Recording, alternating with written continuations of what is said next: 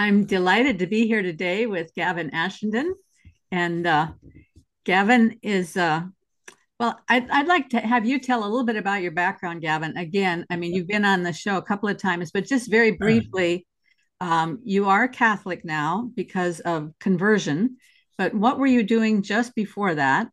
And um, and then I'll get us, I'll introduce us into what we're going to be talking about today. Um, I suppose a haiku biography would be that um, I, I, I, thought I was going to be a lawyer. Uh, I, in the middle of my training as a lawyer, I, I be, was converted at a university mission.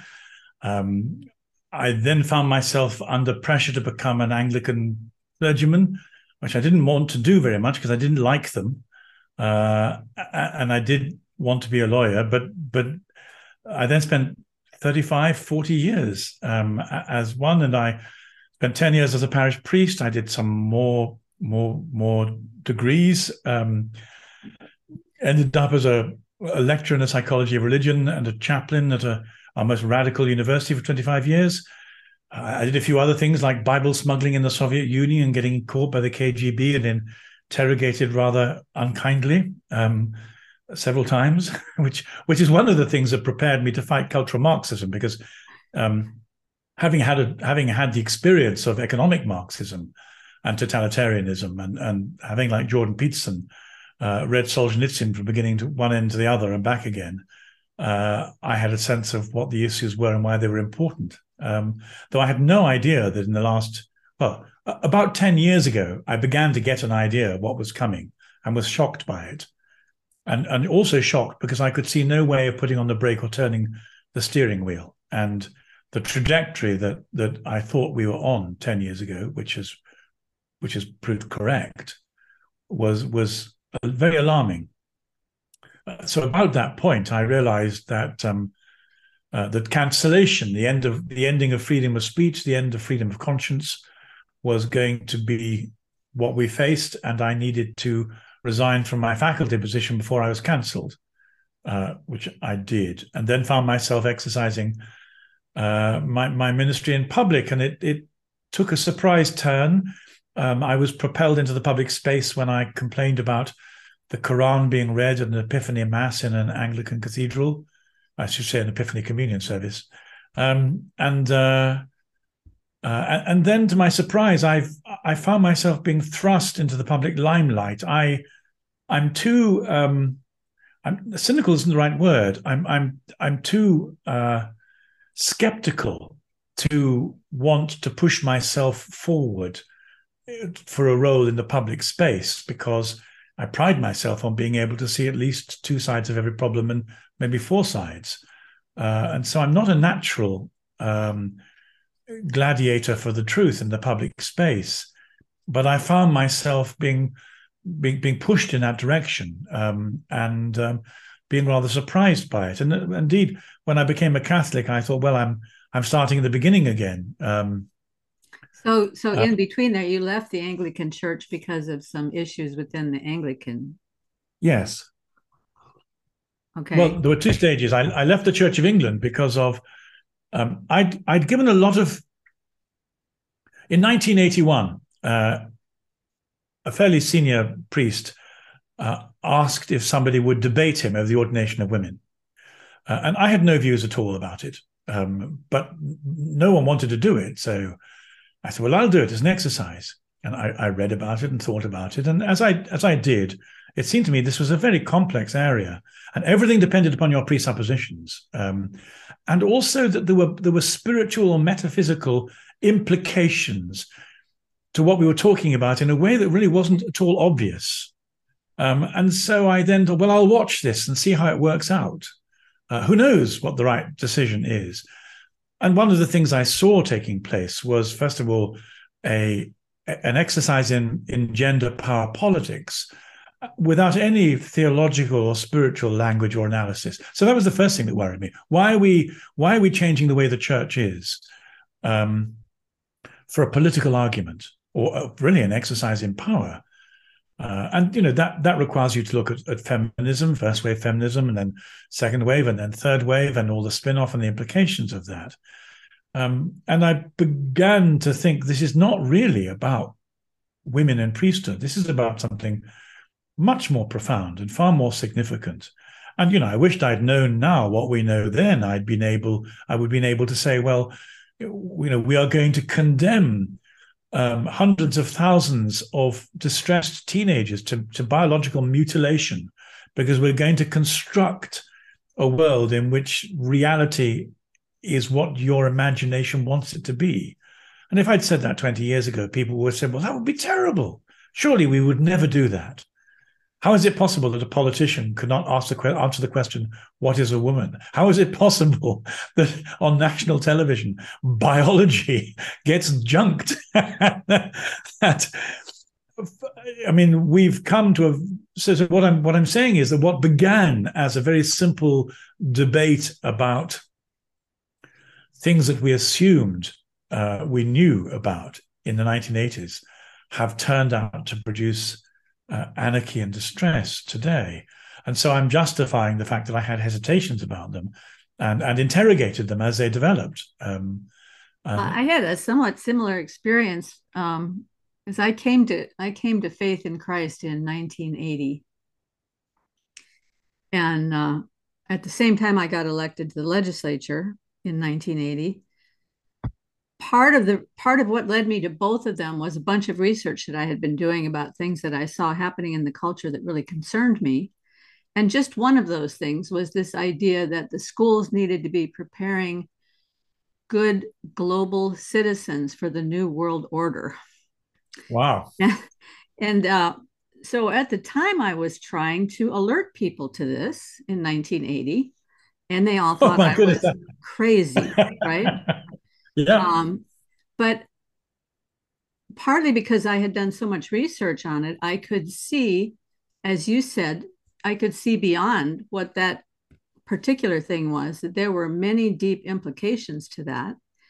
And uh, one of the deep implications to that, which has certainly come true, is that we've lost the concept of the value of the individual and gone completely to the idea that the state is the the center of everything and not the individual. And um, which turns out to be one of the big criticisms that people were making about jordan peterson in that tweet. That's this discussion for everybody who hasn't figured it out by now is about the the twitter spat that jordan peterson had with uh, pope francis.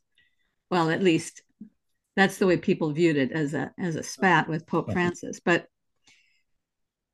one of the reasons I wanted to talk to you is that I have a number of friends that are within this little corner of the internet where I operate, um, who are very much opposed to the idea that salvation can be individual in the way that Jordan Peterson was talking about it, and um, much more on the side of what they would call personalism and they're very opposed to the idea of Jordan Peterson's criticism of social justice because they said this is just the Pope using the terminology about Catholic social teaching.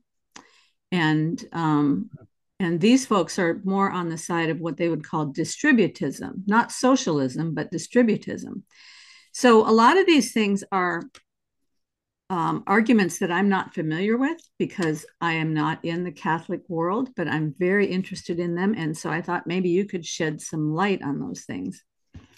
Um, so I thought it might help to get started if we look at the the uh, Twitter um, argument that Jordan Peterson was making and kind of take it apart and have you analyze different sections of it.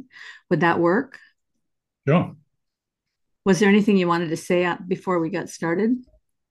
Yes, I I think so. I mean, t- t- we we can certainly do that, but the the caveat before we do that is um, that, that we'll, if you like, we'll be repeating the error. We'll be we'll, we we will be repeating the same error that our opponents are making, because um, essentially what people do is they start with their conclusion and then they work backwards.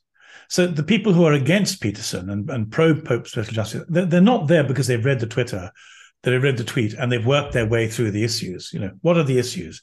The issues are well. Uh, so here, here we have two two either competing or complementary concepts and how do they work together that's the first question but they're not asking that or recognizing that they're saying i know what the answer is and i'm going to prove to you that i'm right and you're wrong and worse than that i'm good and you're bad well let's not even begin that process what you know that, there's so much wrong with that Let, us instead say that uh, of course it, it's perfectly the, true that there are some people who presented the approach that Peterson did, who have done it in a clumsy and inaccurate way with very serious consequences to their clumsiness. So, yes, there's a whole history of, of people who've pressed forward for individual salvation as if people existed in a bubble without any relationships to anybody else. Whereas, in fact, we know that both in time and space, uh, literally in time, forwards and backwards, and in space, we we're in a, a, web of profoundly complex relationships. So again, we mustn't have a conversation that that pretends that we don't know those things. But what we're really being asked to do, we're being asked to do two things. We're being asked to rate a, rate a hierarchy of values and open the box. What's inside the box? So the Pope or the Pope's Twitter feed presented us with a box of social justice. Well, okay, so what what happens when you look at social justice? Well, there are there are two narratives. I mean, one narrative is uh, the whole narrative, I would say, of of Christian compassion down the ages, when the church has has like no other agency has gone out to uh, to give traction to the idea of loving your neighbor practically. Well, you have to do that. It's in the Gospels and it's obvious. But at the same time, the language the Pope used is also the language of the gulags and of the Soviet Union. It's it's the same language. So what are these words attached to? Who's got control over them? Who's going to tweak them and move them? Is it is it going to be? And I think the reason why, for example, I'm on Peterson's side at the moment is I don't see these words as being tweaked or controlled or owned by the Christian church. I see them being tweaked, controlled, and owned by the New World Order people who are trying to who are part of the project to replace the individual with the state, who are part of the project of taking away our free speech, who are part of the project of attacking Christian values wherever see them. The problem is the Pope has chosen the enemy's words. Now, why are they the enemy's words? Well, only in this present context, at this present moment, are they the enemy's words. Um, and, and it's not automatic. It's a matter of, well, it's a matter of discernment. Where does the control lie? Who, who tweaks them?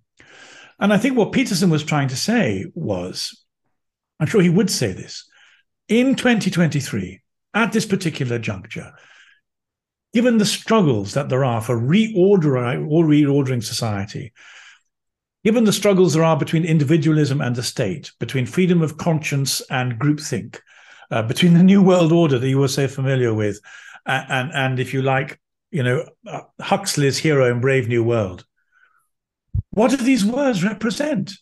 We have to put them in that context. And in that context, the words the Pope used were very dangerous. They were the enemy's words. They were the words that will take away the freedom and the integrity of the church. And Peterson just went, What do you think you're doing? And inviting us to read. This, this is one of the reasons I wanted to take it apart a little bit because for me, the first flag was social justice. right. Because let's start with let's start with that. Yeah, because in the old days, there was just justice. I mean, the right. biblical word is justice. So I, I had a little Twitter spat of my own with several of these friends of mine about why on earth do you need to add a word in front of justice to define it as social justice? Because yeah, but, but hang on, but, but even even before you get that, justice is very problematic because the context is everything. So if if you if you come and steal my house and you persuade a lawyer to forge the documents and take it away from me, I might say I want justice. But when I stand before God on the last day, yes, I tell you, I don't want justice. so my relationship with justice is highly contextualized, and it isn't enough to say justice is a good word. Justice I, I remember. I, I, remember driving past a sign out in front of a uh, of a Unitarian church one time, and the sign said, "All we want is justice." And I thought, "Oh, oh, you don't know what you're saying." you know, no, no, I, I, I want mercy. I want absolutely. Right. So so we have to go back. I, I mean, I don't mean to be patronizing. Please forgive me, but it's not even enough to start to start with justice. I mean, and, and once again, I mean, you're you're doing this in an old-fashioned way, with all due respect, but but the approach that you and I would want would want to do, it's been trumped by postmodernism. You don't own the word justice. Also, you don't own any of the words. You have no authority to tell me what the word means or what it should mean. It's nothing to do with you. And, and, and so again, we have this, uh, uh, you know, in the postmodern context. Uh, in fact, all you're doing is exercising one degree of power play over me, who is exercising, you know, the, the whole enterprise that we've engaged, we're engaging in has been flawed. And I think we, we, so the first thing you have to do is to, to agree on the rules with the person you're talking to. And, and, in, and the problem with Twitter spats is that's the last thing anybody does. All we do is say, I'm right, you're wrong, I'm good, you're bad. And that's all that happens. Nothing, nothing happens beyond that. So, well, I mean, I, I do want to say that within the little world I inhabit in on Twitter, um, we have wonderful conversations with one another, and um, and people are very caring and um, open in these discussions, and so it, it's not your typical Twitter spat.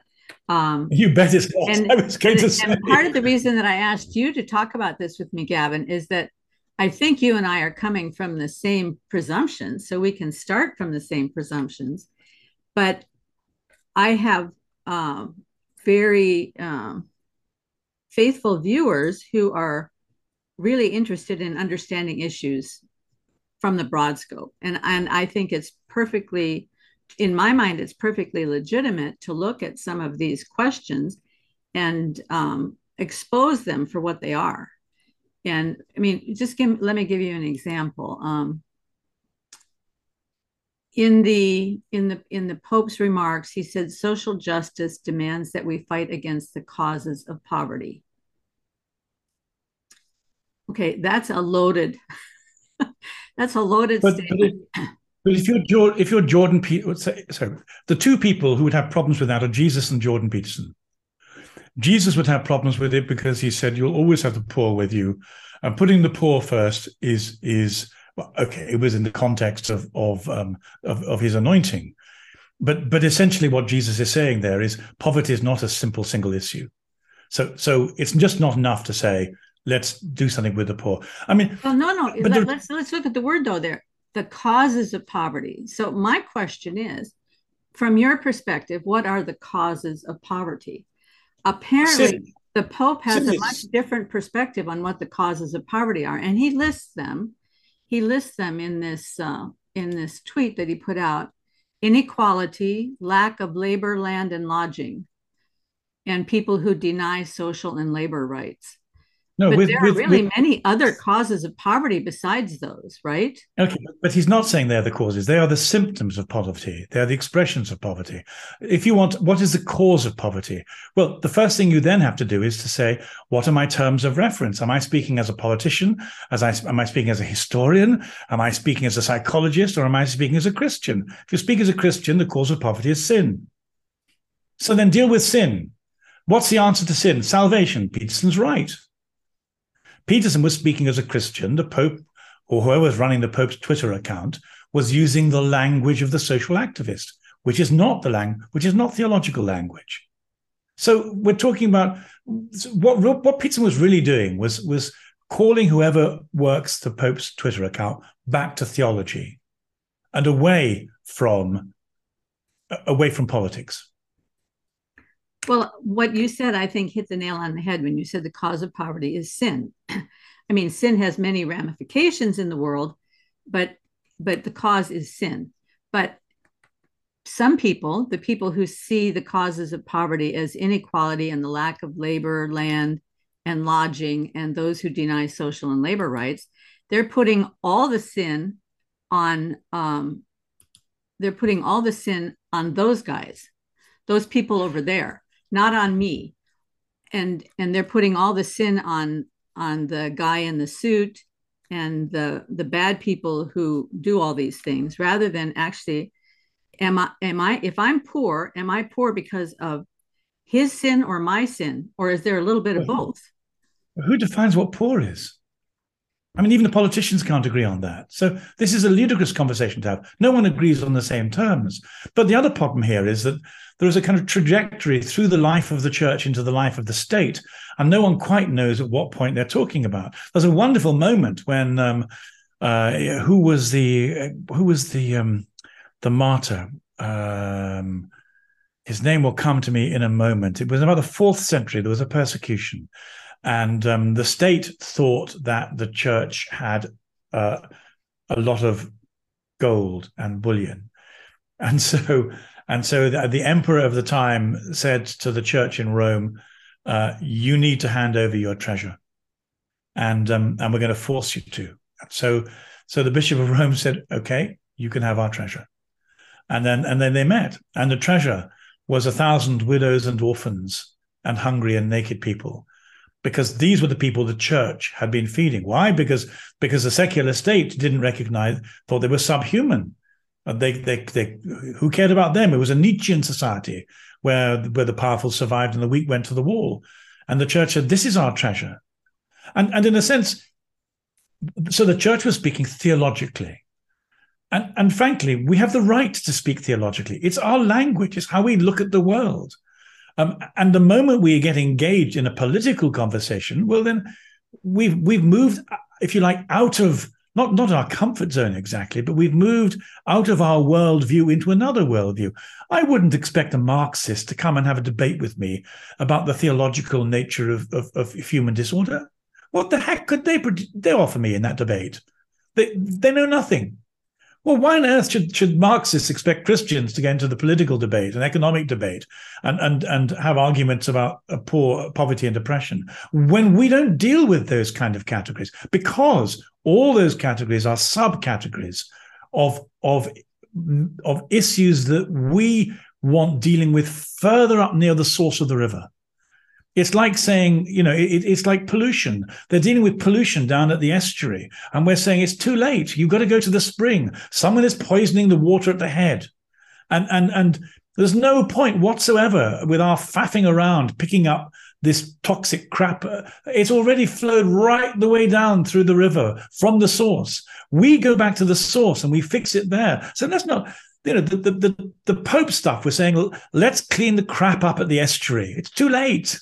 That's not where Christians work. I've I've been feeling that way for a long time because I've I've been in the um, I'm in the Protestant world and I've been in evangelical churches for years. And um, I think somebody once used the term uh, therapeutic moralistic deism for, for what they yeah. teach often because it's you know if you do abc then you're going to have better results in x y and z and um, and when they talk about poverty, when they talk about poverty, well, first of all, I don't want to approach this as a political issue. I want to get to the root of the issue, which is, I think, this issue of sin.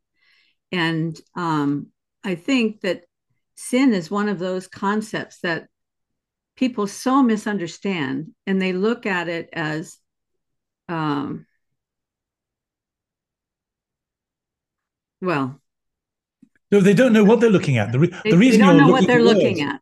But but let me go back to this thing about the what I see happening, at least in the Protestant church, is when they're serving the people, and and we do a lot of things to help people. We we have food drives and we go out into the community and we have weekends where we paint people's houses and we we uh, we go in and we clean up areas that have gotten trashed and we help the schools and we we do a lot of these things and we do a lot of things where we raise money for the poor and but in all of the things that we're doing we're we're nibbling away at the margins. But what why isn't there teaching in the church about how to be a person who doesn't fall into poverty? Why isn't there teaching in the church about what there it is. means so paul, so paul so paul talks about that. Yes St. Paul says, if you want to eat, you're going to have to go and get work for it. St. Paul says about himself, I could have, I could have had you subsidize me, but I chose to work in order to set an example of what human dignity and human responsibility produces. It's, it's, it, it depends whether you read the Bible with a socialist spectacles or, or with, with capitalist. I mean, everything. You know, we well, all come not, to the Bible. neither of those spectacles are important if what you're looking at it is through a lens of love. For, so no, no, no, no, no, no, no. No, hold. Let me finish the thought here. For me okay. to look at it and say, um, "He's poor because of sin," that sounds like a judgment, and it sounds like I'm putting myself above. But for me to say, we need teaching in the church about what it means to live a life where we don't fall into poverty or where we can earn enough extra that we can help other people. No, no, no. This is this is, that, this is that is not a judgment against the people who aren't doing that. That is looking at people who are in trouble, looking at them with a lens of love and saying, what can we do to actually make things better? What we do oh, instead Only, is we follow the world and we try to follow the world's idea of what makes things better instead of getting. Only only a 20th century, late 20th century American could talk with such presuppositions. Nobody else would ever dream that you could control poverty or health because fate, um, the, we do not have control over over these external circumstances. This is a this is a form of narcissistic overreach from from comfortable people. You can't control poverty. You, you can't control your health. You don't know. You can't control your your circumstances. You could end. You, you ought to read some 19th century novels by Dickens or Tolstoy to realize that, as Confucius says, shit happens. You've no control over it in your own life or anybody else's life. The idea that you can somehow make nice in society by exercising conscience and being nice. It's it's ludicrous. I mean, it's it's such hubris. It, it just doesn't. Well, then so, why so, was why was Paul talking about it in the scriptures then? He wasn't talking about what you were talking about, what Paul was oh. talking about. You so you, you know, hang on. Our discussion went. You raised the so you said wouldn't it be nice if people talked about responsibility within the Christian community? And I said, but they do. And I gave the example of St. Paul. And you then went on and you switched tracks and you then oh, said, oh, no, no, no. I, I said in the Christian, in, in, in the, the Protestant evangelical church, they're not talking about those things. Now, in, in your Christian community, maybe they do. Um, well, okay, leave, let's not swap Christian communities at the moment. Let, what, what I'd like to do instead is I'd, I'd like to get back to Jesus because because very often we're going back to the head of the river. So um, I'm not a morally therapeutic deist. Um, I, am I'm uh, I'm a 20th century person who's looking at life through the eyes of Jesus. That that's what I try and do. Mm-hmm. So from time to time, Jesus was confronted with the issues that you and I are talking about. So, for example, you know, when it comes to the rights of Aborigines or First First Nation people, or or or, or people who suffered at the hands of colonialists, Jesus stepped right into those shoes when he had conversations about tax with the Romans. And he immediately sidestepped and said, I'm not going to answer your questions in the categories you present them to me. Whose whose whose coin is this? Caesar's. Give to Caesar's what's Caesar's. Give to God's what's God. Oh my goodness, that's such a big problem. Now I have to work out what belongs to Caesar and what belongs to God. That's not an easy task. That's a lifetime of working things through. But what he was doing was, I refuse to buy into the expectations you bring in order to present the question to me. There was another one, a very famous one, when Pilate said, Who the hell do you think you are? Or words to that effect. Um, and Jesus, Jesus sidetracked him because he didn't want to give, he knew. So Pilate was asking two questions. Pilate was sharp enough to know there was a political question and, and a metaphysical question. And when Pilate shifts to the metaphysical question, Jesus answered metaphysically. You would have no power if it had not been given to you from above. That's a metaphysical conversation. Are you the king of the Jews? That's a political conversation. Jesus very, very carefully um, responds to the categories that people present him, and he either accepts them and then says, "We're, we're talking the same thing," or he rejects them and, and does a sidestep. And one of his very clever lateral thinking things. Now, the, the problem is if you go back into the Gospels, you don't find social justice anywhere. It's just not there as a category. You find you find responsibility there. Lazarus and Dives, for example, the rich man is not entitled to ignore the man at his gate any more, any more than, than you're entitled to ignore the Samaritan lying in the. You cannot ignore your neighbor. So, but but at all times, Jesus takes he takes the Peterson side more than the Pope Twitter side, because the cash value is always who is your neighbor. So um, I can do all kind, you know, I can give my money to all kinds of build a toilet in Africa, and I'm sure it's very good once the administrators have stopped taking their fees and spending money on publicity and insurance and other things.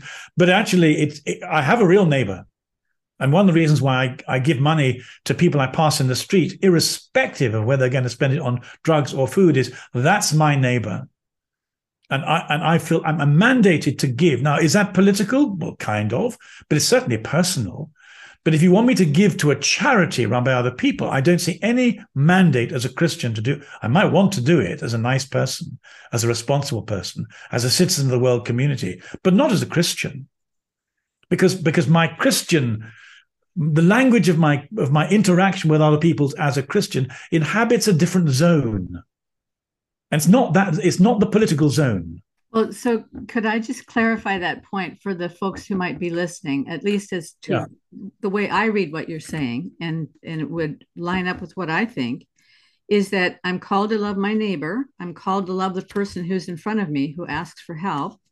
I'm called um, to love the individuals that I meet and that are in my life and that are in my family and and and but to say I love people or to say I love the world or to say I love the community or this particular community of people or this particular group to me is completely meaningless because if I can't love the person who's right in front of me, how can I love this group of people who don't even have a, a, a personal identity or personal relationship with me?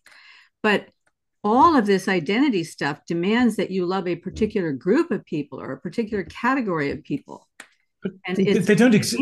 But this this this this category doesn't exist. It's a construct of your imagination. It is quite impossible to love a group. I mean, let me give you an example. Let's say a group appeared out of my in front of my door. How many is a group? 15, 100, 200, 500. How would I love 500 people standing outside my door? It's nonsense a person comes to my door, I can love that person. But then there's different kinds of love. If a person comes to my door and they're naked and I give them give them some clothes, well, I might just be buying off my conscience. Who's to say it's love? When actually I'm a very complex person with complex motives. Um, the person might feel love, but I may just be buying them off. But equally, this may be somebody who's in a terrible relationship with themselves. Now, actually, what they need is forgiveness. They need to know that God loved them, made them, and wants to save them. Real love may not be giving them two sandwiches. It may be saying, How did you get to this place? And do you want to get out of it? Because God will take you out of it, but you'd have to find God. Every time I give money to a person on the street, all I do is trap them in their lifestyle. That's not love, that's salving my conscience. We shouldn't use these words so loosely. In fact, you know, I'd want to ban the word love in any of these things and and talk entirely pragmatically. It's, it's much too complex for that. Well, if, and if it's complex, even between one person and another, me and a tramp is already complex. Uh, by giving to the tramp, am I keeping them in that lifestyle? Am I subsidizing them so they never get free?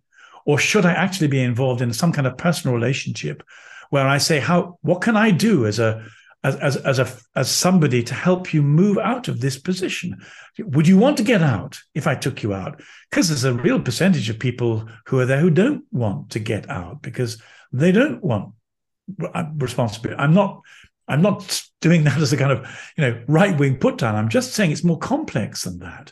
Well, so I think it's why this is why I think it's that we get into so much trouble when we throw it into a political arena because I'm perfectly happy to say about myself that if somebody offered me money instead of me working, I would probably take advantage of that. I mean, I'm a sinner. So somebody offers me the easy way out, I'm going to take it. But that's not the easy way out for me, really, because then I'm not going to learn all the things that I would learn through the working. I wouldn't uh, gain the maturity and wisdom that I'll learn through facing difficulties in life. And and so if I arbitrarily give to somebody because someone has told me that that's a good thing to do, I might actually be condemning that person to a loss of all these things, this riches that they might have in their relationship with Christ that they'll never have because I bailed them out of this difficult situation, right? So, so you're quite right. So, a lot of the time we talk about loving our neighbor, and what we're really talking about is making our feels, ourselves feel better about ourselves. Because we have no idea what is going to happen to the neighbor. We don't know what they need. We never took the trouble to find out. It's a kind of gesture. It's a sort of gesture charity. Um, and, and we then go away feeling better and saying, well, I now, you know, I've loved my neighbor. There's terrible hubris in this. So I, am afraid I think this is all part of a kind of be nice society where we use language and concepts and, and political categories in order to make ourselves feel that we've taken the moral high ground of some kind. But again, as a Christian, you don't seek to do that. You can't fool God. You might fool yourself or your or your peer group, but you can't fool God about about about yourself. I'm, i remember when I was a I'd become an evangelical student, and I I met um I met a couple who were homeless at church. I had two rooms, so I said, "Well, you better come home and live with me."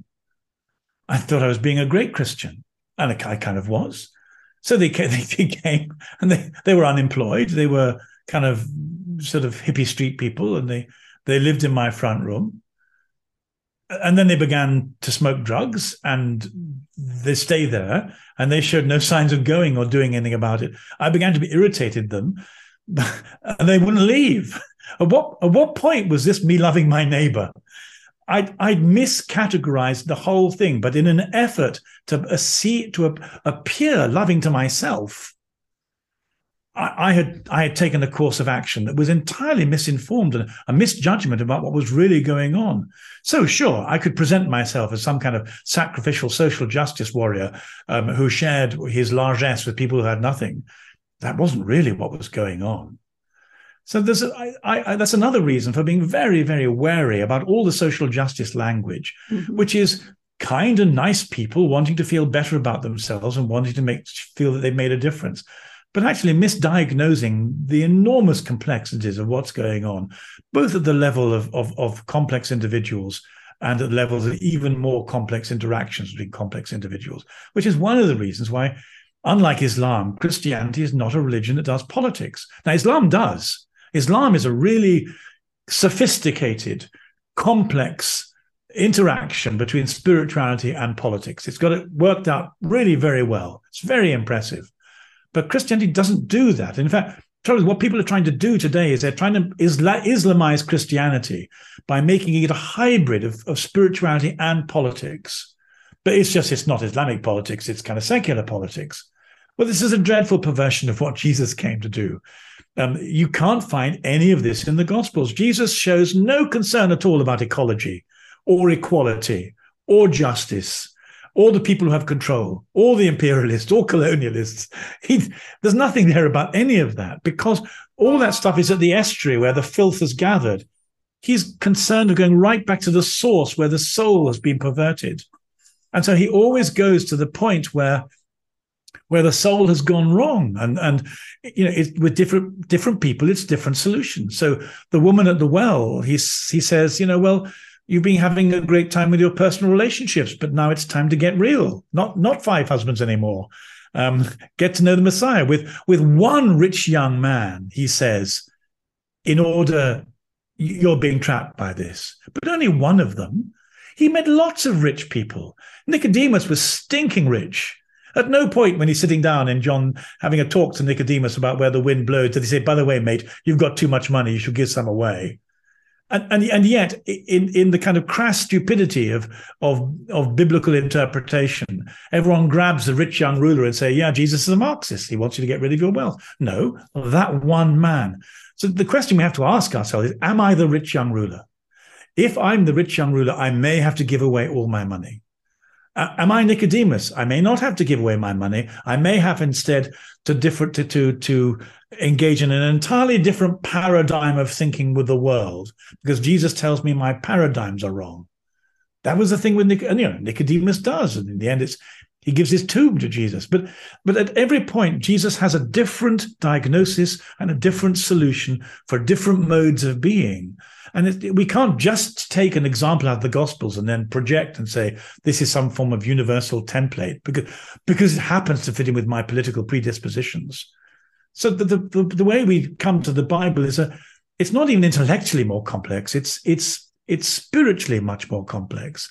It requires an act of discernment, and it's absolutely personalist. In that sense, Jordan is quite right. When you come to the Bible, You're not just reading the Bible to decide what principles you want other people to adopt politically. The Bible is reading you.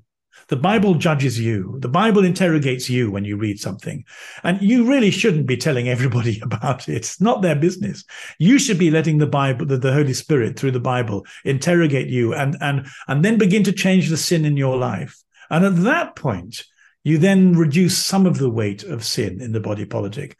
But if it doesn't begin with you, it's not going to last and it's not going to have any effect.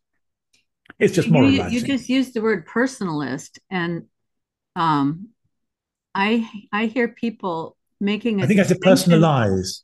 Oh, but okay, but yeah, anyway, because I hear people making a distinction between individualism and personalism.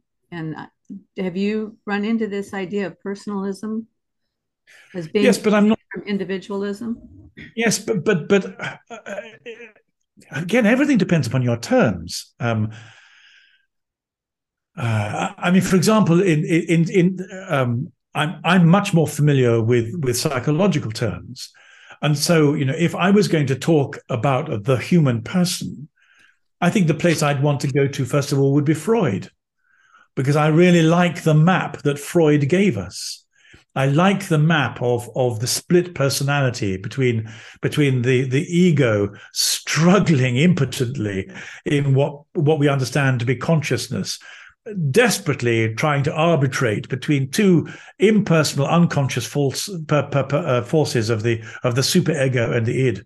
I think it's absolutely brilliant.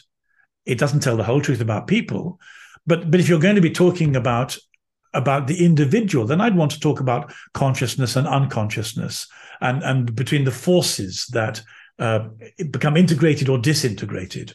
Um, so we can all um, dissect our categories within different areas of expertise, but in a sense, this is just fiddling while Rome burns. You can have any argument you like about it, but but but the, the point about being a Christian is we're trying to take people to the source of the difficulty.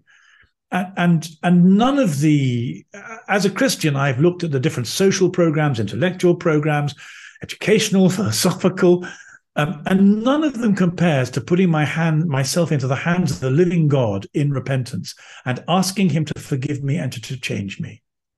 That's made a difference in the world in my life. Um, I remember my sisters used to say, it's such a good thing you became a Christian. You would have been unbearably horrible. And and you know, if you hadn't if you hadn't become a Christian, and some people look at me and say, you know, Gavin, you're not a very nice person. I suspect you could be you could, you know, you have latent violence issues. Oh, they're so, they're so right. The number of people I might have killed or wounded if I not been a Christian, because I'd have taken their bloody heads off in a fit of fury uh, and, and power, is endless. I haven't hit anybody because I'd become a Christian. I can tell you now, if I hadn't become a Christian, I'd have hit many people on the way on this journey. So, whatever people might say in terms of their, criticism of me, you've no idea how worse I would have been if Jesus had not got his hands on me and began to restrain and change and transform me. So, so um, I'm very unimpressed with with solutions that don't involve this surrender to the living God who has a who has a his program is to begin to reorder who we are. It's a very, very serious and ambitious program of reordering. And when it works, it's like nothing else. I think it was, yeah, it was Peterson again. It happens with P.P. Peterson. I'm not quoting him on purpose, but but I remember him saying about the only place where I I think it was Peterson, it might have been William James. I think it's Peterson. The only place where I think uh, he was talking about addiction and alcoholism and saying that the only solution to alcoholism was was the miracle of faith. Almost nothing else had ever worked to help someone deal with this particular craving. But there were a category of people who said that they'd been healed by god and behaved as though they'd been healed um, I'm overlapping with William James because William James says something similar about the miraculous and uh, assessing the claims of the metaphysical by people's behavior. But but what I'm trying, the, the point I wanted to make was that um, that the ambitions of that the, the ambitions of God for people, for individuals, are, are without limit. He wants to, to, to change us in the most profound way. And the reason that we don't buy into revolutionaries rhetoric or vision politically is because there's a much bigger revolution that needs to take place near the head of the river, at the source, in the individual. Now, if you can have this revolution take place in individuals, have it take place within 10 individuals, 100, 1,000, 10,000, then you've got a social revolution. And, and one of the reasons why I wanted to be an evangelist and not a social activist was because if I can bring 10,000 people to Jesus and they all submit to this extraordinary this extraordinary operation of transformation that the Holy Spirit has, then we've got 10,000 people who are behaving very differently in the body politic. That's that's something to be go for. But if you tinkle with the superficialities, if you go for social justice, for egalitarianism, for the redistribution of, of, of stuff, all you're doing is you're just tickling the symptoms. And and as as Peterson says, with the Pareto curve, even if you do it in one generation, you'll be back to where you were in the next generation. Because you you had to do it. When you when you stop your influence and your control all the human stuff that made it like that in the first place reasserts itself. So even all social justice is only good for a generation and then you've got to start again. Whereas the christian revolution is is permanent even if you could possibly say that the social justice thing is good for a generation probably not even then um, but in your article one of the things that you brought up was liberation theology. And yeah. that um, really struck a nerve for me because when I was a new believer back in the early 1980s, I had the opportunity to sit at the feet of a tremendous teacher. Um, he was a missionary in Colombia and had been for a number of years. And then he had come back to Oxford to get a doctorate. And he purposely did his doctorate in liberation theology so that he could combat what was happening in South America, where liberation theology had come in and begun basically to destroy all of the evangelical churches there because they were coming in saying, There's a much easier answer than this whole business of giving your life to Christ. Let's all get together and do revolution. And, uh, yeah.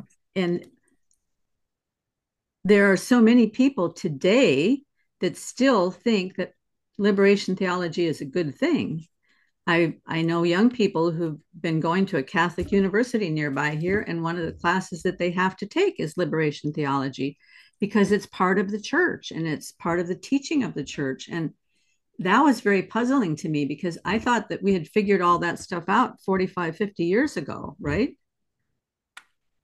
Well, we, we actually we figured it out a great deal longer than that because it's it's the same question that simply represents itself in every generation.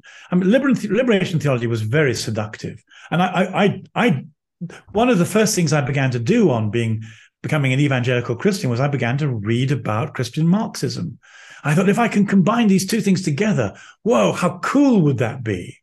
How cool and how effective revolution at every level. This, you know, why stop with one revolution when you can have two or three? Um, and, and it probably took me about 40 years to really work my way through this seduction and to see that actually I was being seduced. Uh, I was being seduced away from, well, the, the first of all, it's much easier to be an authority on politics and economics than it is to be an authority on the soul. To be an authority on the soul is a very, very difficult thing to do.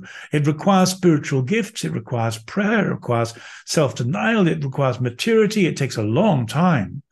Well, anybody can be an authority politically or economically in five minutes. Ask any teenager.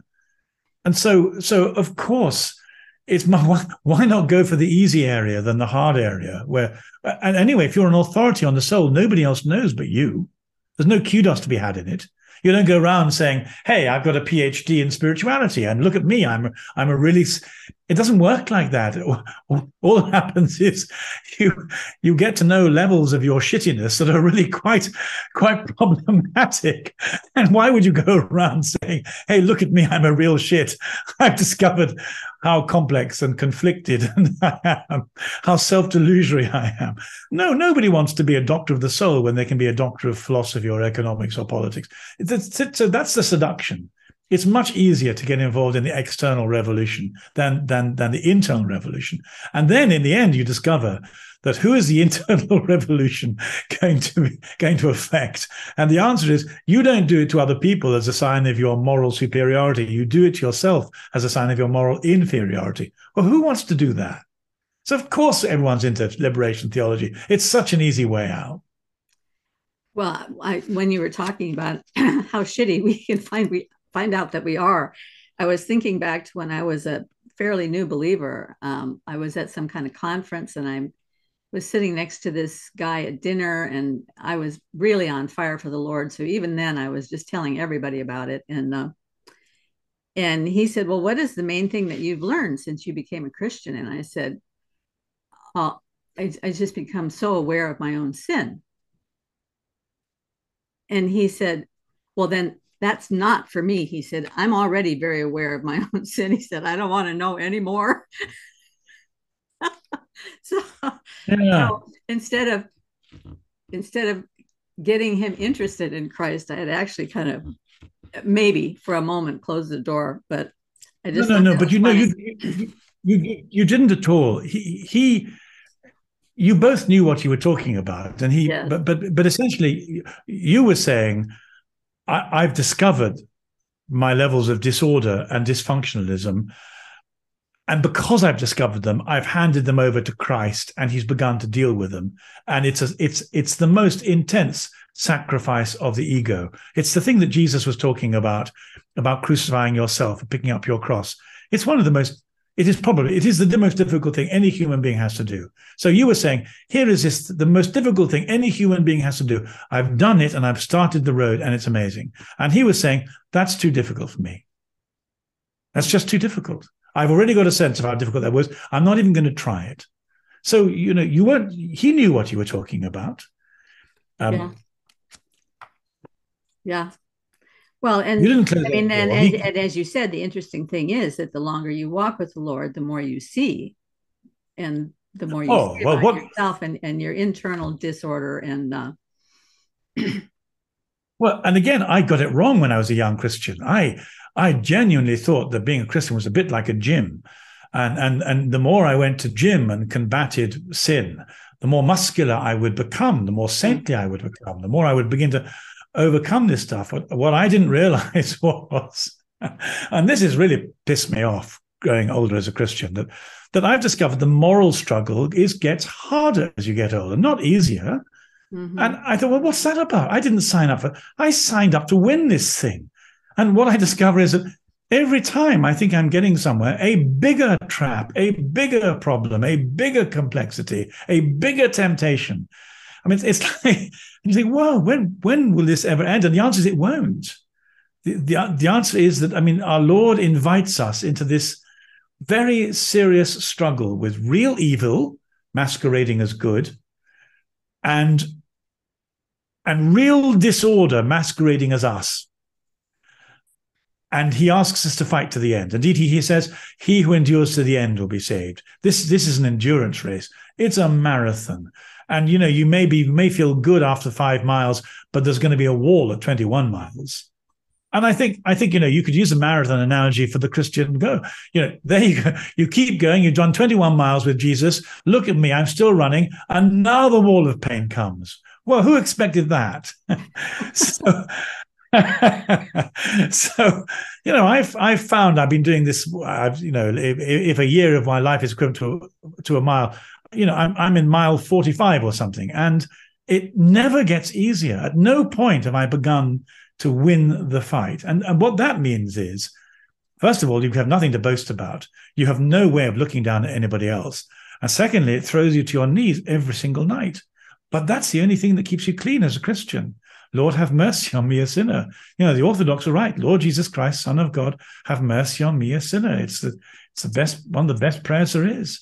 And so even as a Christian, one has to learn what what we're doing, and it, actually, that you know that takes time. Another reason why so many people have given up being Christians whilst they're Christians, and taken up the whole social activist thing is because it's easier.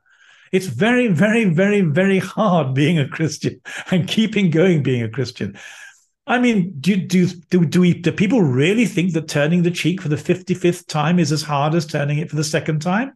The second time was easy, and even then it was impossible. But the 55th time, Lord, how many times must I forgive my neighbor? I'll go big, Lord. Must I imagine unimaginably big? Seven times? No, no, no, no. Count to 48 and keep going. this Christianity thing, it's it's it's really it's you know, the guy who's sitting next to you at the table, he knew what he was doing. It's not for me. It's too difficult. And so it's much, much easier. I could have a ball being a gender warrior. I could feel, I get to feel so good about myself. I tell other people how to live their lives. I'd have a position of moral superiority and influence. Uh, and, and all the way through, all of us would would labor under the illusion I had it right and the world was going to be a better place. That's such a nice place to be, and it's such baloney. It isn't true. So, in a sense, that was also what Peterson was saying to the Pope he, he was saying, you need to get saved. That's the revolution. Get saved. Well, I, I, think one of the other things that Peterson is always saying, and I have a hard, kind of a hard time putting it into words, but there is a reality that's real, and and it, you can't mess with it. You can't twist the fabric of reality and not expect it to bite. But um, so much of what's happening in the world today is well, I have my utopian vision. You have your utopian vision. We should all be able to live our utopian vision. But that's not the way the world is constituted. So, what are you going to do with all your utopian visions? Right? Well, that, that's why I was a bit sort of edgy about you saying, you know, we we can make everyone's life safe and nice, which is just that's a not form- what. By the way, that's not what I said. That's what you heard. No, no. Because you talk to a lot of people who talk that way. So, but I mean, the people who listen to my channel all the time know that that's not what I was saying. I'm, I, am so please. I apologize. Yeah, I, I, was, I, was, I was more talking like the way the way Jordan always talks about how, um, yes, stuff happens, and we we can't do anything about the stuff that happens. But what we can do something about is the way that we are personally responding to things and taking care of our own little world to some extent. You know I can get up early in the morning instead of laying in bed all day. That's one thing that I can do that that's going to give me a little bit better shot at having a life, right? So, um, and I think I think Peterson, you're, you're, quite right, and I think Peterson is very sensibly, as a psychologist, saying before you sort out the very complex mess of other people, you need to you need to have some sense of your own mess, and you know, tidy your room. Well, I could still learn to tidy my room. Uh, I, I actually, it's it's. I think it's even more it's even more significant than Peterson knows because I think tidiness and order are actually a spiritual virtue and they're part of this revolution that needs to take place inside. Uh, I think the way we use time as well as use, we use things, this this ordering of things instead of disordering things does really manifest itself in the environment we live in. I'm always I'm always a bit worried about the fact that I'm not very good at managing my environment, and I I suspect that that, that it's a it's a sort of projected expression of of my internal environment, um, and so you know I think Peterson is right saying just deal with your own environment, and, and and if and when you've managed that, that will give you a platform to interest yourself in somebody else's. But the truth is very few of us manage that. I mean, I, I remember, you know, an example. I remember the epi, epi, epidemiologist, epidemi, epidemiologist who who um, was advising COVID uh, rules in Great Britain uh, and telling everyone uh, all about separation and lockdown, and and and every night was driving across London to make love to his mistress, and so. well, of course he was, because that's how people are but he wasn't presenting himself like that. He was presenting himself as, as the high priest of, of orderly, civilized political behavior and lived this completely different life. Well, I know when I look at a politician or a, or a director of a charity or somebody who sets himself up as being something big in the public space, I already know that they have a double life. It's no surprise to me. Uh, it, it might be a surprise to them, but that's how humanity is. And once again, what, what Jesus says is come come to me and let me deal with your double life. And that's you know that's the source of the river. That's that's where the spring is. And that's why anything down i i remember i, I deliberate one of the reasons when people say why are you becoming a priest instead of a lawyer? is because it was it's slightly slightly um, facile. But nonetheless I said, lawyers always get to the human condition after the crash. They do a great job in fixing, uh, you know, in dealing with, with after the crash. But I think as a priest, I'm going to have the opportunity to deal with things before the crash. I remember one guy in the in the poor part of London when I was a curate came to me uh, and said uh, he knelt down before me one day. He's about an 18 year old drug addict, and he said, "Father, pray for me. I've got an addiction." I thought, "What do you expect me to do for you?" So I laid hands on him and I prayed for him. I felt so inadequate. About four months later, I discovered he'd become a complete hero at Cambridge University, where he was going round the Christian Union explaining that God had done this amazing miracle and delivered him from drugs. I never got any credit. I would have liked some credit for that. I never got any.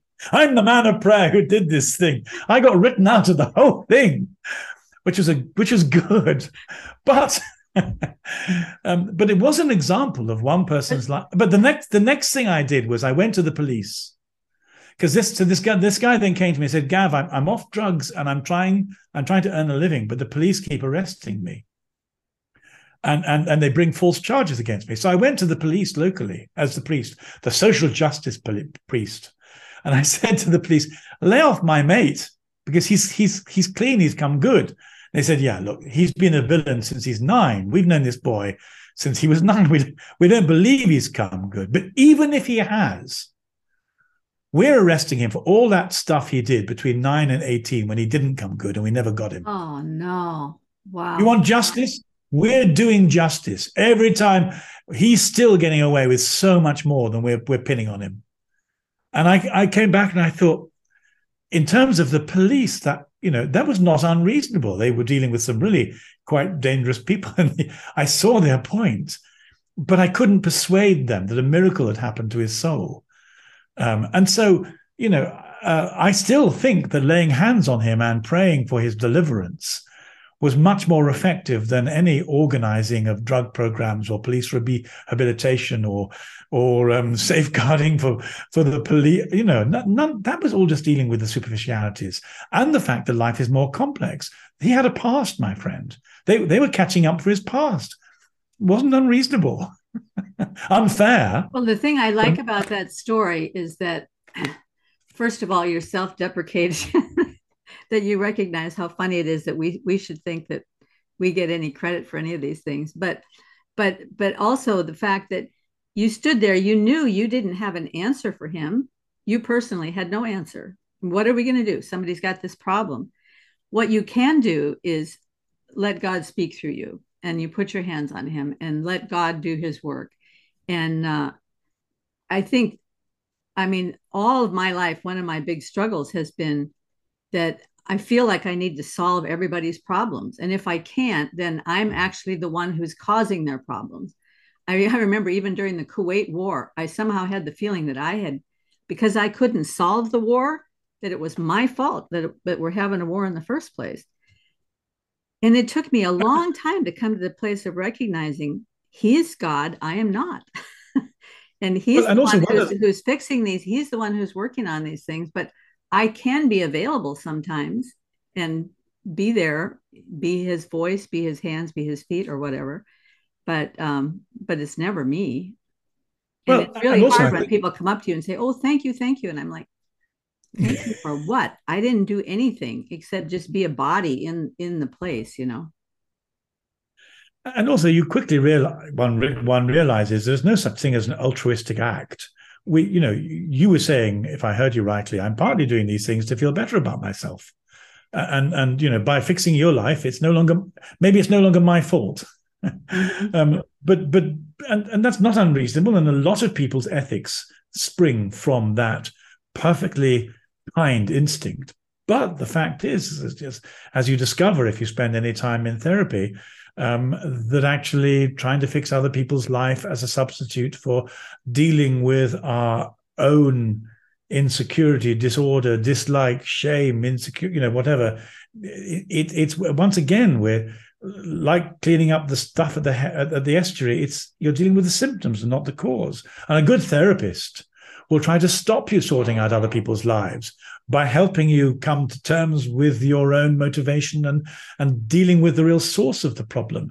And you know, it's quite it's quite possible. I mean, there's, there's a lovely uh, lovely verse in C.S. Lewis talking about um, this this very moral woman. Uh, and you always knew who she'd been moral and kind to because they wore a kind of hunted look. and, Is that in the Great so, Divorce? I think it's in the Great Divorce. I think it is. Yeah, it's, my, it's almost my favorite book. I um, read that every three or four years just to remind myself of what I don't want to become. It's such a profound. It's such a profound book, and every single. See, and and and then again, one of the reasons Lewis is so powerful is because he refuses to be distracted from the from the task of becoming a doctor of the soul. And so all through the Narnia books and through his theological books, every time he takes he takes us to the source of the and invites us to confront it. And that's one of the reasons why people still go on reading him. He doesn't deal with the symptoms. He deals he deals with with the source uh, in, a, in a way that helps us see ourselves uh, and, and face up to the to the difficulty of seeing ourselves. But if we can see ourselves through Christ's eyes, you know, maybe we can maybe we can we can manage it. You know, we we manage the process, and that you know, again, that's why I'm I'm a Christian. I'm I'm I'm not interested in self-examination. I, I, you know, like you, what what's down there doesn't bear looking at some of it. And God saved me from justice on the last day. But but if I can come to to Christ as the paralytic let down through the roof by my friend's prayers, or if I can come to Him as as the grateful leper, or you know Mary Magdalene out of her mind with demons, whatever, then you know, then then I get made well. And the, the, the reason I'm in love with Jesus is because I just don't see anybody else in the whole of human history and the human imagination who who does what he does with such effect. Yeah, or the tax collector at the temple saying, "God have mercy on me, a sinner." Totally. You know, I'm there. I'm absolutely there. Yeah. Or, or even, even Matthew climbing the tree saying, "Get out of my way! I need to, I need to keep an eye on this thing. This is interesting. What's get out of my way? I can't see. I, I need to know." I remember once uh, where I, I, I, I was in, in a possession of the Blessed Sacrament, and uh, and suddenly this very nice pilgrim woman from Ireland began to scream and blaspheme because she had a demon inside her. I didn't believe in demons at the time. I just elbowed people out of my way, saying, I need to see this. I need to see why this perfectly sensible, nice woman in her 30s on a pilgrimage is, is blaspheming oaths against Jesus when all that happened was this piece of magic cardboard passed within eight feet of her. You know, this, this so breaks down all my presuppositions. Um, and you know, I, I, discovered two things: a, there were demons, and b, Jesus was in the cardboard. this but but you know, like Matthew, I had to climb the tree. Get out of my way. I need to know what's going on. yeah, I I mean, I think that um,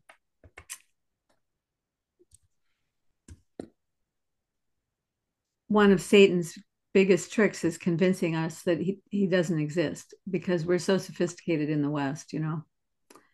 Um, yeah, absolutely. And, and, the, and the trouble is who worked in South Africa and South America and you know um, the Southeast Asian islands, the folks there aren't so sophisticated and they're perfectly aware that there are spiritual powers that we know we know very little of here in this country. It's taken so, me I mean, so we see the effect, but we call it some psychiatric thing instead of a, yeah.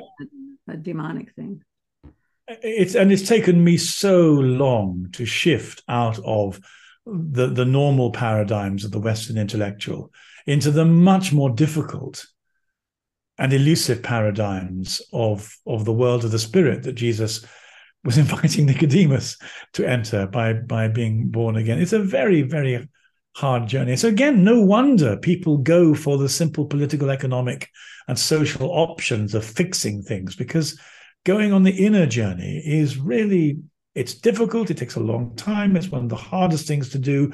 You're the problem not the solution. And and um, well i think that the you know the length of time it's um it, it's it requires a lot of patience and a lot of endurance. Why so why wouldn't you go for the quick fix? One of the other things that you have uh, personal knowledge of is to what extent a person can study philosophy and get all wound up in the academics of theology and philosophy and uh, kind of miss the the boots on the ground experience of actually putting our lives into Jesus' hands, very simply letting Him work on us day by day. That the, the, the world of the world of academic and intellectual arena is is just the gladiators arena. It's just everyone saying, "My sword is bigger than you. I'm going to beat you. I'm cleverer, faster." and and and if you know that's the world of academia, then it's okay. We mustn't ever fool ourselves that that as we you know it's part of the enlightenment trick that somehow being clever, being informed, or being intelligent conveys virtue or wisdom. It's often exactly the opposite. But still, you know, and, and yet it's and yet all the left the left activists keep on saying, let's educate people. as if you know we we live in the most educated world we ever have and the more we get educated the more crazy it gets. And still they cry let's educate people. And, without any sense that this is the most dreadful form of misdiagnosis of a hubristic kind. Well clearly western education of the gladiatorial type that makes itself most sophisticatedly experienced at universities that doesn't do the trick something else is required well, and the other thing is the whole issue of scalability. I mean, and forgive me for using this kind of language. It's the kind of language that our little corner has gotten into. But some of the wisest people that I have ever met that have had tremendous impact on my spiritual life have been people that were what other people would call simple or um, mentally handicapped. Uh, but because uh, because of their walk with Christ and the solidity of their relationship with Him, they had so much wisdom to share with me. Of um, course. and so I know that there's a lot. I mean, philosophy is fascinating, but that's not where the answers are. One of the most one of the most um, powerful people I ever met was Peggy. Peggy was a murderess she went to prison for life because she blew off her love. Her, she had a faithless lover who two timed her, and she took a shotgun to him and blew his head off. And uh, she went to prison for life. And, and Peggy was a nice bourgeois middle class woman, and her family were very embarrassed that they had a, a murderess in the family. And then so Peggy went to Holloway in London and, uh, and was there for about 30 years. And then she got terminal cancer. And just as she got just as she got terminal cancer, she began a she began to read the Bible with a chaplain. And in the process of her cancer being treated, she she she she came to Jesus. And then um, and then the, the cancer got was terminal, and the Home Secretary released her to die in the community, which was really awkward because that meant going home to her sister, who really didn't like her, so didn't want anybody to know that her that that she had a relative who was a in prison for murder. And uh, Peggy was sent to me by the bishop because he wanted me to hear her confession and to have her confirmed and, and to be with her. And, and we became great friends. And she said to me, whatever happens, she said, promise me I can die in your arms. Just, just be there to hold me as I die, please, as my priest.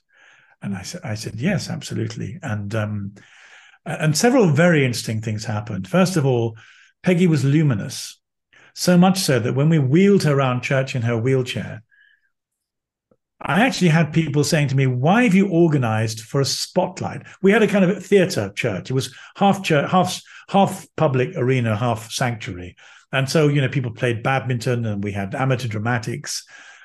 And somebody actually came to me and said, "Who's putting the spotlight on that lady?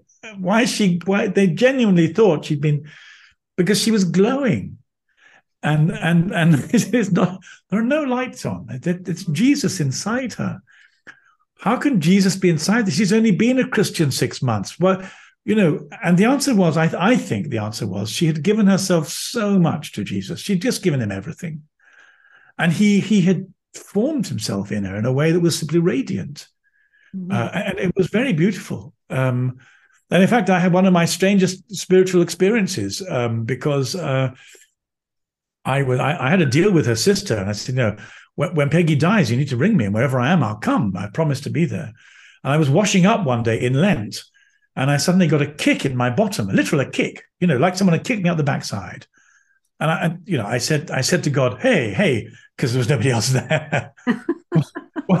what, what's this all about? I've done nothing wrong. It's Lent, you know. I'm, I've got clean hands. I've cleaned my act up. It's Lent, so, so you know, you haven't got anything on me. Like, what was that about? And so I kind of went through the possible things, you know, my my my personal sins, my worst sins, you know, and I went, "Oh God, it's Peggy." And I ran out the door and I sprinted a mile to her house and I banged on the door. And her sister came to the door distraught. And I said, Why didn't you phone me? And I just ran upstairs. And then she was dying. And and the Holy Spirit allowed me to keep my promise to her. And actually it wasn't a nice death. I, mean, I, I would have thought, you know, um, she choked to death with with fluid in her lungs, and I held her while she did and prayed over her. And um, it wasn't as effective as my prayers for the man with a drug habit. It was, it was a, it was really hard. And I, I thought, well, this isn't fair, Lord. Where's the blessing? Where's, you know, where, um, but but this was this was real biological entropy doing what it does, and sometimes we have to wade through shit, and Jesus is with us, and He doesn't take it away. He gets us to the other side, and this was a really horrible example of that. So, you know, but at the same one and the same time, he sometimes answers prayers and changes circumstances, and he sometimes journeys with us through the circumstances. And we have to be willing to accept whichever he does. Um, but I remember you were telling that story, um, popped into my mind the night that my father died. Um, he had become a Christian just about two months before. Wow and um, because of just because of the way that Medicare works and everything, and some weird rule, the doctor wouldn't allow him to be in the hospital when he started going downhill because if he didn't last at least, I think it was if he didn't last at least 72 hours and they had hospitalized him, then the doctor would be on some sort of list with the government for six months and and I don't know what all was. Anyway, they wouldn't put him in the hospital. So he was at home with me. And in the middle of the night, he started um, vomiting blood, this kind of bloody coffee grounds kind of stuff. Yeah. And uh, it was really, really hard time. And I didn't have anybody there to help me. And I'm with him alone, trying to manage. He was a big man. Mm. And uh, at one point, all I could do was put my arms around him and I started to sing, Jesus loves me. This I know. Right. And he just came alert instantly and he said, I knew you were going to sing that. wow. Wow. Yeah. And because he came to the Lord in such an amazing way. It's a long story, but the very short line of it is that he had become kind of mentally incomprehensible very quickly because of some physical problems.